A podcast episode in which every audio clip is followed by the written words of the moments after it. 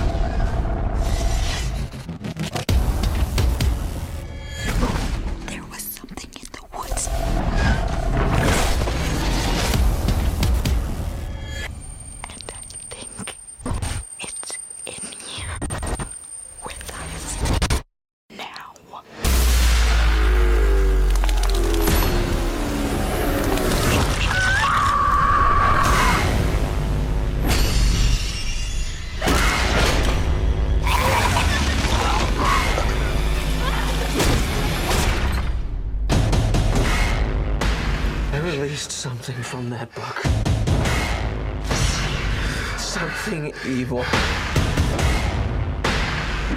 This thing is attached to Mia's soul. We're gonna have to kill her. You are all going to die tonight.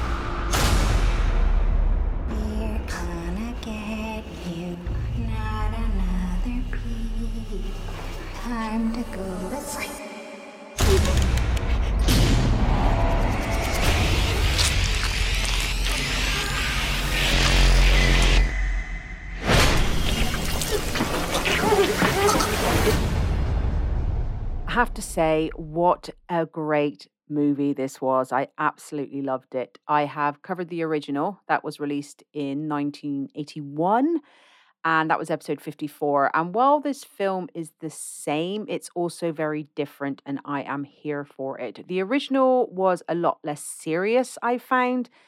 And this one, oh my God, so much blood. And for some reason, I really liked that. I also recently watched Evil Dead Rise. And what is the budget for the blood in these types of movies? I mean, there's so much of it. I mean, I love it. I don't know why, but recently I'm just enjoying movies with excessive amounts of blood.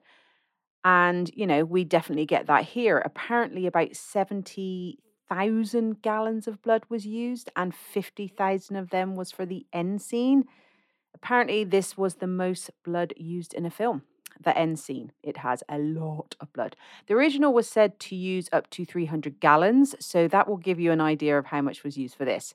As so much blood was used, they decided to film 95% of the film in chronological order because, as you can imagine, you're using that much blood. The scenes are going to get messy. So, probably the thought of cleaning that up after every shoot would have been a nightmare and just not worth it. I mean, you could bring Dexter in to help, but let's face it, it's a lot of work. When a movie is revisited, this can bring some resistance. We all know that, whether it be from the hardcore fans or the original filmmakers. Sam Raimi, who wrote and directed the original, was on board, but apparently Bruce Campbell, who is the guy you also associate with the franchise, he wasn't that happy. But after he heard that there wasn't going to be, be an Ash in this one, he he didn't mind because they didn't want them to kind of like recreate what he did and because it was a whole new set of characters he was like go for it. And while he's not in this one he kind of is. Well only for a split second it's kind of cool. So just watch it to the end of the credits. But he does produce it along with the original producers sam raimi and robert Tapert. So in the end he was okay. No one plays ash but him. That's why he looks at it. And I get it. I really do. He's done a lot with that character and it's kind of his. Well, it is his. And to be fair, when you put your heart and soul into something, I can see how you would be a bit territorial about it. This version was directed by Fede Alvarez. He would also be one of the writers, along with Rodo Sayagues. Sorry, butchered it, I know. And also Sam Raimi, because it's based on his story. This installment goes back to the cabin that we do see in the original. Five friends head to the cabin for the intent of having a nice holiday, but the real reason is they are trying to get Mia, who is played by Jane Levy, off drugs. This doesn't go well, of course, and the trip goes from bad to worse for her and for her friends and for her brother, who is David, played by Shiloh Fernandez. We also have Natalie, played by Elizabeth Blackmore, Olivia, played by Jessica Lucas, and Eric, played by Lou Taylor Pookie. I'm probably saying all these names wrong. And they find the Book of the Dead, and then the pesky demons are summoned to cause havoc. The Evil Dead franchise is a hot favorite to many, and it wasn't really mine, but I'm very interested in it more lately, and I really want to explore it. I've seen the first two, this one obviously, Evil Dead Rise, and I need to rewatch Army of Darkness and take some time to actually watch Ash versus Evil Dead, the TV series, which stars Ray Santiago and Dana DeLorenzo.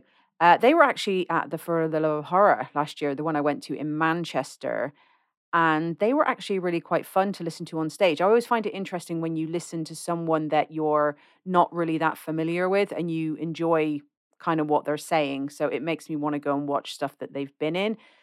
And I do have to say, Dana seemed like a lot of fun, and I'd say she'd be a good laugh to go out on the piss with. So uh, if you're ever in, in around Bath, then uh, give us a shout.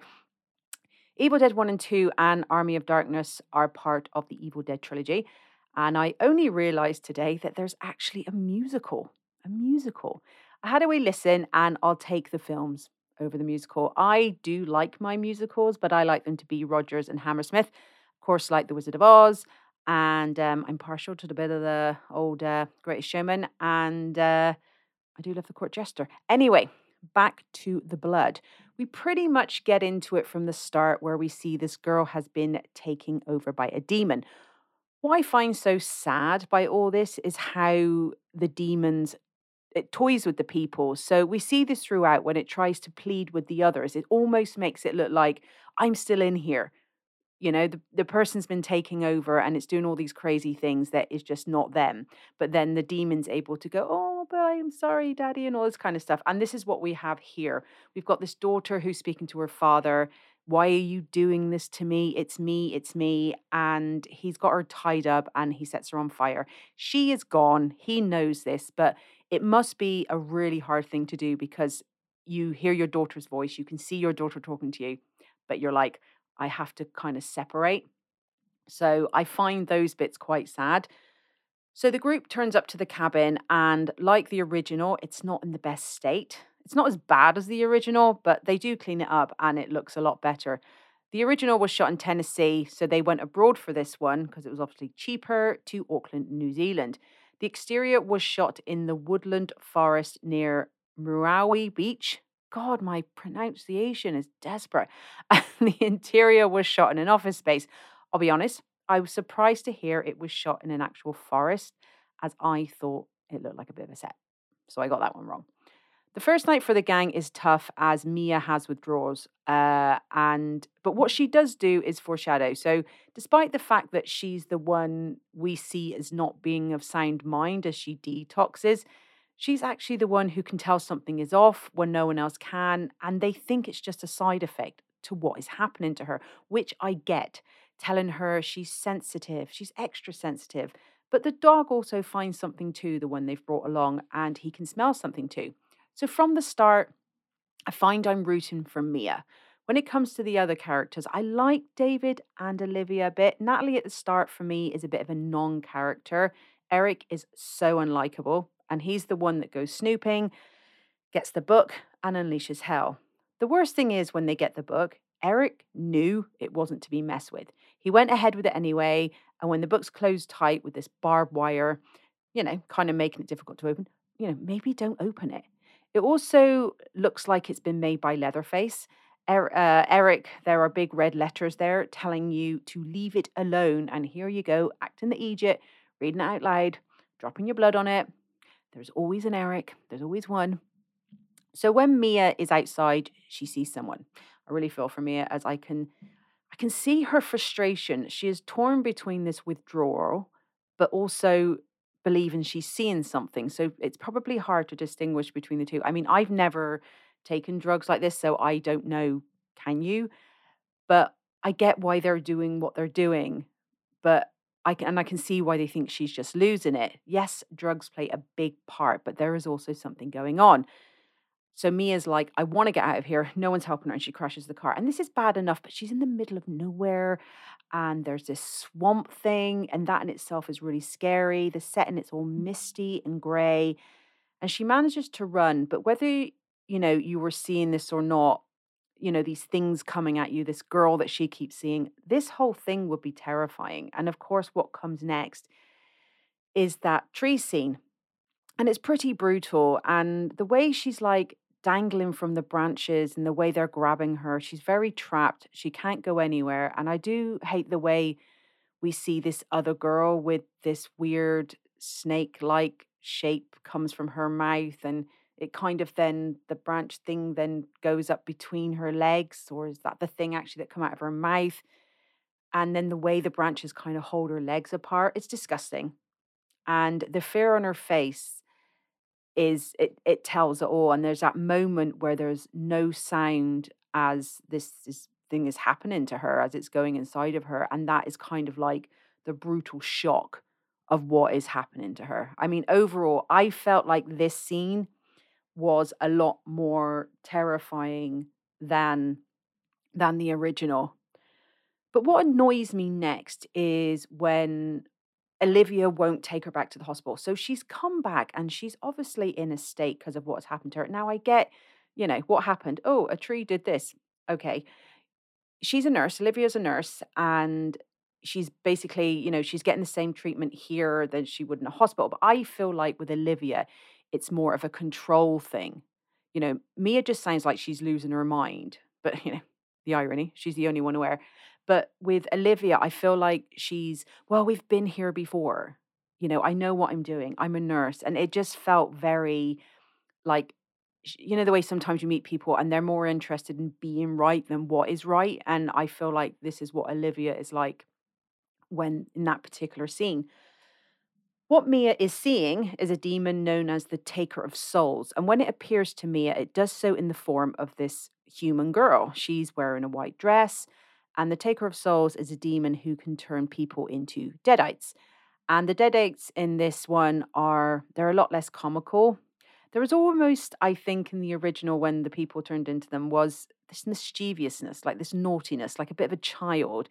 And here I don't feel like they're like that at all.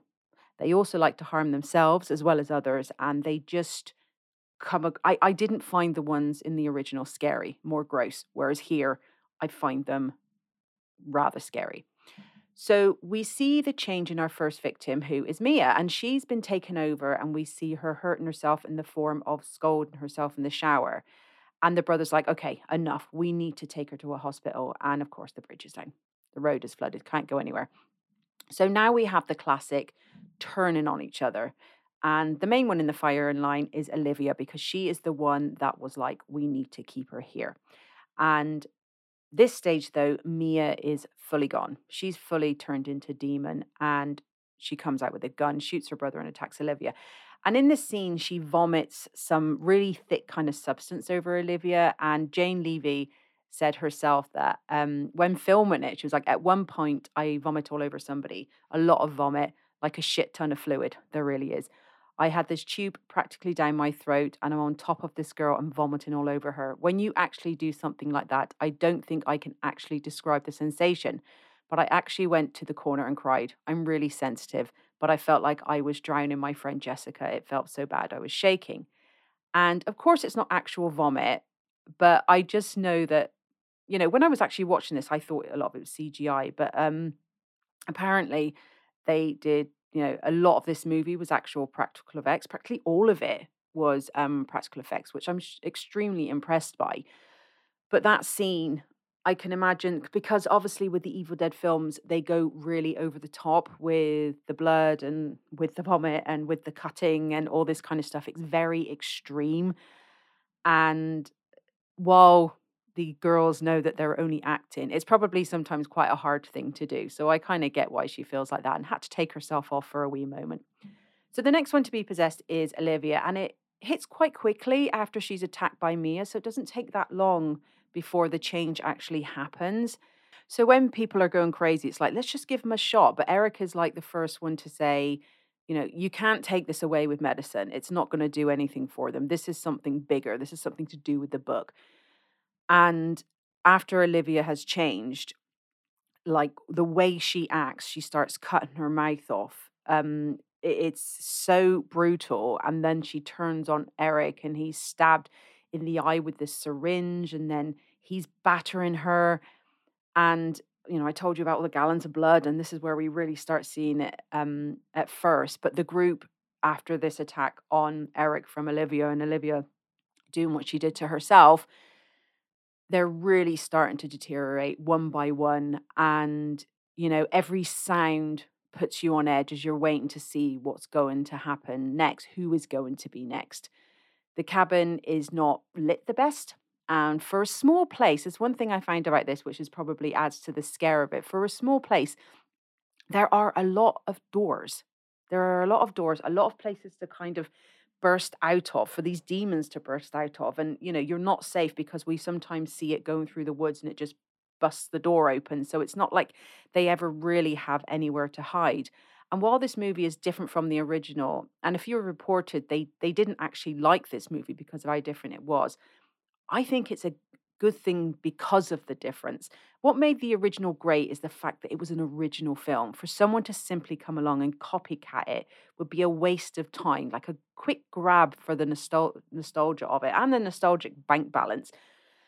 Um, making money for the sake of it, basically. But Alvarez, I find, has managed to keep the story, but give it like this bold take. And I thought Bruce Campbell, he was right in saying that he didn't want to be in it and to not have a new young Ash um, in the movie. I think that was the right choice. So I think with this, the difference makes it good because I am not a fan of copycat remakes. I just don't see the point in them. I really don't.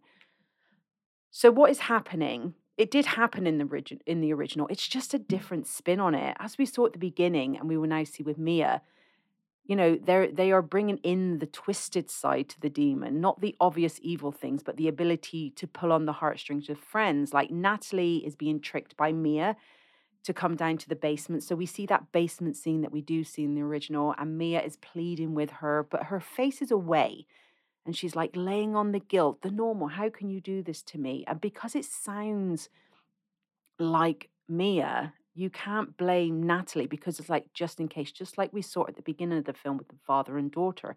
But the issue with the Deadites is the people involved have no idea, no idea what they are capable of. So you can forgive them for, you know, when they see the friend as herself pleading for help, they go to her. Unfortunately, though, this is the worst thing they can do. It's so sadistic.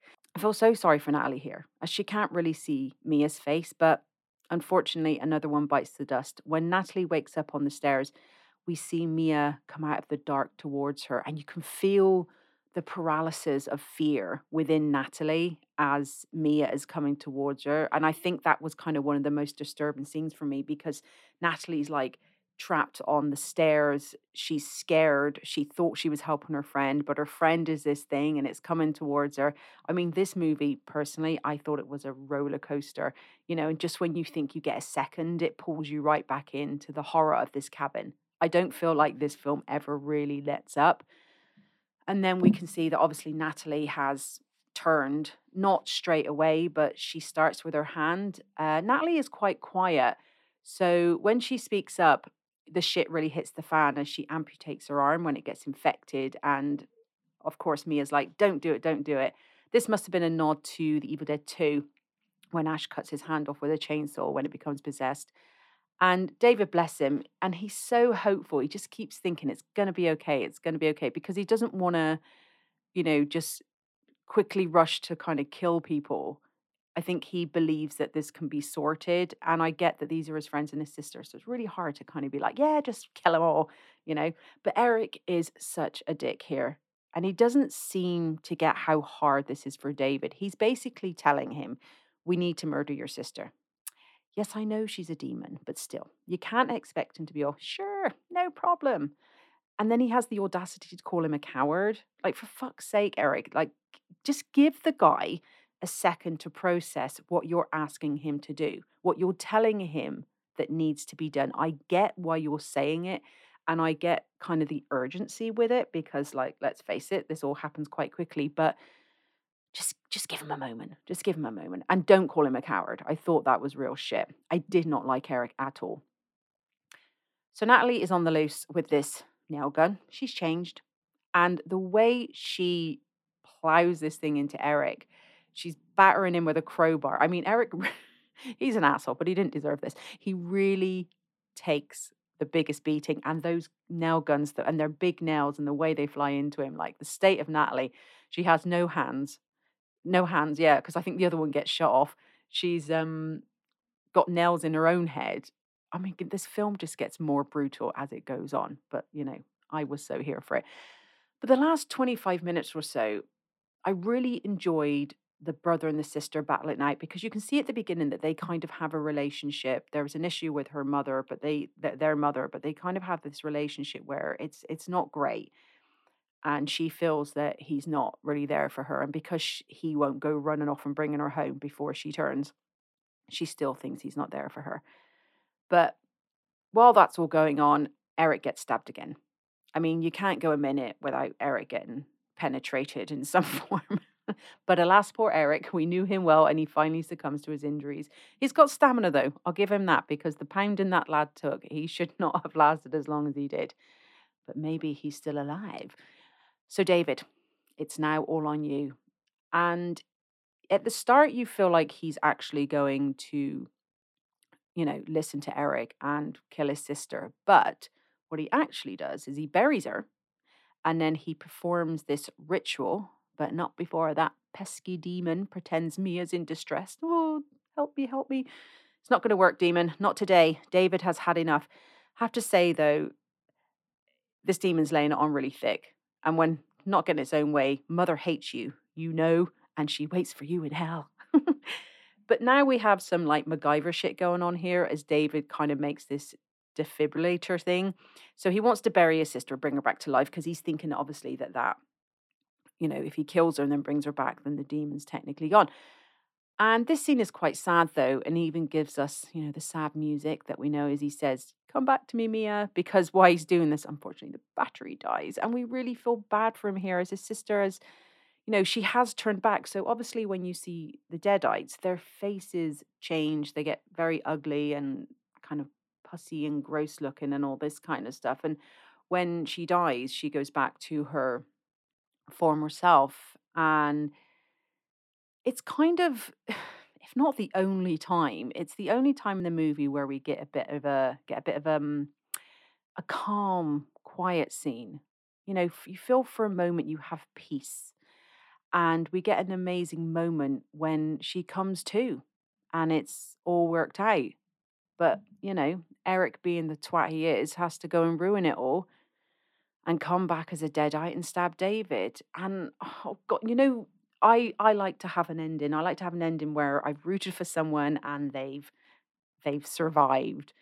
But we don't get that here. I wanted David and David and Mia to like leave off together. I didn't get my ending. I really wanted it, and bloody Eric ruins everything. He started this, then he then he ruined it all. So David sacrificed himself, and we see all throughout how David is viewed. Like he never really listened. He was called a coward. He, you know, Mia didn't believe he cared for her. She feels he's not there for her. But at the end of the day, he always was. Like, if it wasn't for him and he listened to Eric, he would have just killed her. But he stuck with his belief and felt that he could save her. And he did. And he gave his life for it. And I suppose as well with the ending of this film, Mia becomes somewhat of a final girl. You know, she really, we really get this uh, bit at the end where, you know, David's gone into the house, it's blown up. We do get a really great shot, and it's of Mia standing in front of the house looking at the house, and it's on fire. Brilliant shot. But the demon girl, where's she gone? She's come back. And there's like this epic final girl fight at the end to save Mia, to save herself from this demon girl. And we've got the blood. I mean, it's raining down. This is where all the budget went.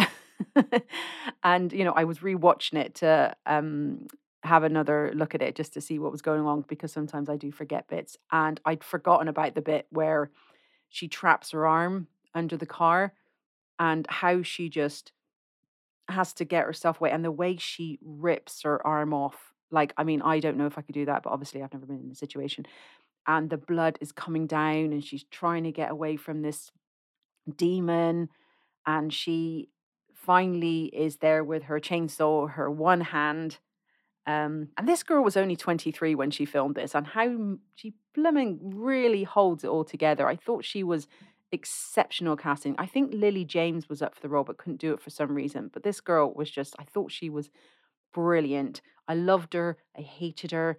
Rooting for her, action girl, final girl. You know, she really held it together. But I think at the end, when this demon's kind of crawling towards her and the mm, because her feet have been chopped off, as you do, but the way she just that chainsaw, the way that chainsaw just cuts this demon in half, this bitch just falls, flops from one side to the other, two halves, and the blood is just coming down everywhere. And it was just brilliant. But then it just stops. And I suppose that's the next bit of peace we get as we see it's come to an end. And all the others have died. And she just gets to walk off. And there's this beam of sun coming through the woods as she walks off. And coming through the trees and she walks to safety. And I just really liked that. I mean, I thought this was a really good film. And I know I kind of went through it here really quickly, but I just really enjoyed it. I suppose that's like you can tell how much I really like a film because I kind of get a bit like, you know, so I, I know I need to slow down my speech, but I just thought this film was really, really good. And I really want to cover, cover Evil Dead Rise. Um, but yeah, I would highly recommend this film. I really enjoyed it, as you can probably tell. But that was my little take on Evil Dead. And uh, as always, thank you for listening. And don't forget to rate and review on Apple, Spotify, or Podchaser. I'm actually uh, only audio on um, YouTube. So you can go over there and listen as well if that's where you like to listen. Um, obviously, you're not, you're listening here. For updates, reviews, and behind the scenes, you can find me on Instagram as Once Upon a Nightmare Podcast, Facebook as Once Upon a Nightmare, or you can email me as Once Upon a Nightmare Pod at gmail.com. As always, thanks for listening, stay safe, and I will chat to you soon.